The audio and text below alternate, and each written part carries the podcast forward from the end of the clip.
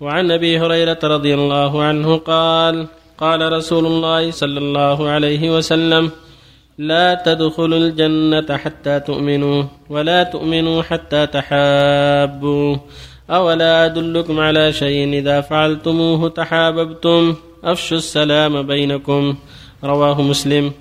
وعن نبي يوسف عبد الله بن سلام رضي الله عنه قال سمعت رسول الله صلى الله عليه وسلم يقول يا أيها الناس افشوا السلام وأطعموا الطعام وصلوا الأرحام وصلوا والناس نيام تدخلوا الجنة بسلام. رواه الترمذي وقال حديث حسن صحيح. وعن الطفيل بن أبي بن كعب أنه كان يأتي عبد الله بن عمر فيغدو معه إلى السوق. قال فإذا غدونا إلى السوق لم يمر عبد الله على سقاط ولا صاحب بيعة ولا مسكين ولا أحد إلا سلم عليه.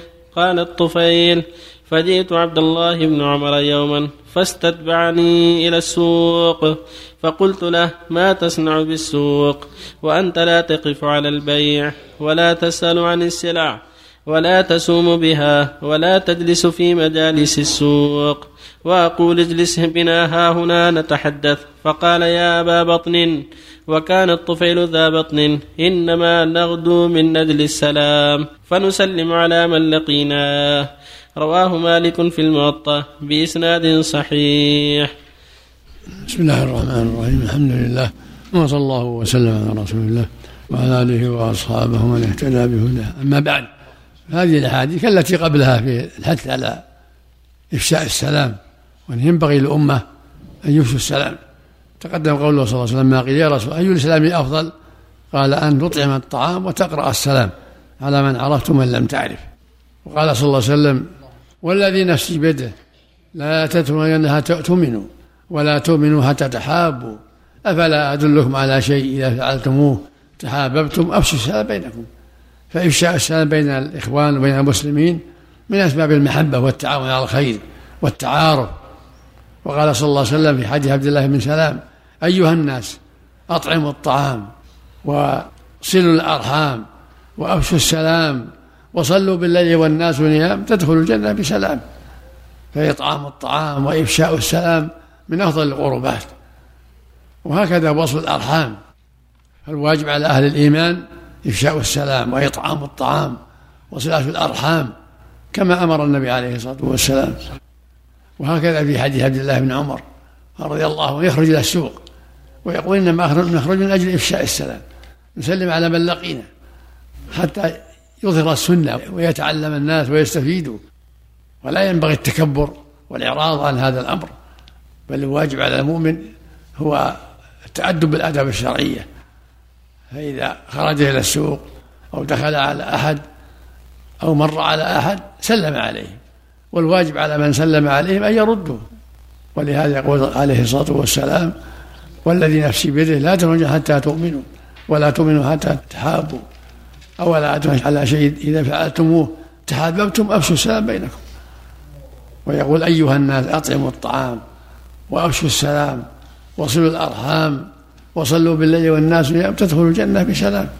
فينبغي المؤمن أينما كان إفشاء السلام في طرقاته وفي الأسواق البيع والشراء وفي بيته وإذا دخل المسجد سلم على الصف وفق الله الجميع أحسن الله إليك. إذا ما رد السلام يكون آثم الإثم على من لم يرد السلام. أنت تفشي السلام والواجب رد السلام والذي لا يرد يأثم مثله أحسن قالوا عليه السلام إن هذا الدين متين فاوغل فيه كف ما المقصود به؟ يعني عدم التكلف عدم التنطع والتكلف. يؤدي ما شرع الله من دون تنطع. لا يزيد في الدين ما لم يشرعه الله. صلى الله إليك المصافحة. من دخل مجلس وكان الناس جلوس هل يجب أن يدخل ويصافحهم واحد واحد؟ لا, لا؟ يسلم عليهم كفى ويجلس حيث ينتهي المجلس. صلى الله عليك. أحسن الله إليك لما قال يا أبا بطني إذا بطن يا بابا. آه نعم. كان كبير بطن لهذا ما في بس عن الله إذا كان إنسان له صفة أن يقول له الله المستعان الله فضيلة الشيخ؟ نعم. حكم الجمعيات اللي يفعلها بعض الناس. جزء من الراتب كل شهر يدفع ويأخذ واحد. يفعل الموظفين. يجتمع خمسة أو ستة أو كذا. أن يكون كل شهر يضعون 500 مثلا من الراتب يأخذ واحد منهم كل شهر. إذا اتفقوا على ذلك من دون شرط ما في بأس. ما في شرط لكنه كل شهر إذا اتفقوا على ذلك تبرعا منهم فلا بأس. لكن فيما بينهم كل واحد يقضي القرض اللي عليه. تكون صادرة منكم يا شيخ الشام قبل سؤال بس أما بشرط لا. شرط أن تقرضني ينبغي ترك هذا. أما إذا كان إن أقرض فلا بأس ولا مو بشرط ما في بأس. لا هي تكون شرط يا شيخ. لا ما بشرط لا ينبغي تركه سؤال في العمرة. آه، زميل أدى العمرة في آه، الأسبوع الأول من شوال أو عشر شوال وبينوي الحج إن شاء الله. آه، يت- يتمتع ولا عادي آه، يحج مفرد؟ رجع إلى أهله؟ هو آه، مقيم في الرياض هنا من مصر ما هو من السالم يعني اعتبر رجع إلى محل إقامته؟ آه، رجع الرياض. محل إقامته في الرياض؟ إقامته في الرياض. إن رجع مفردا فهو فلا بأس. وإن أحب أن يتمتع فلا بأس. يعني هذه جائز وهذه جائز إذا رجع محرما بحج يكون مفرد نعم. فإن أحب يرجع بعمرة جديدة ويكون متمتع يكون أفضل.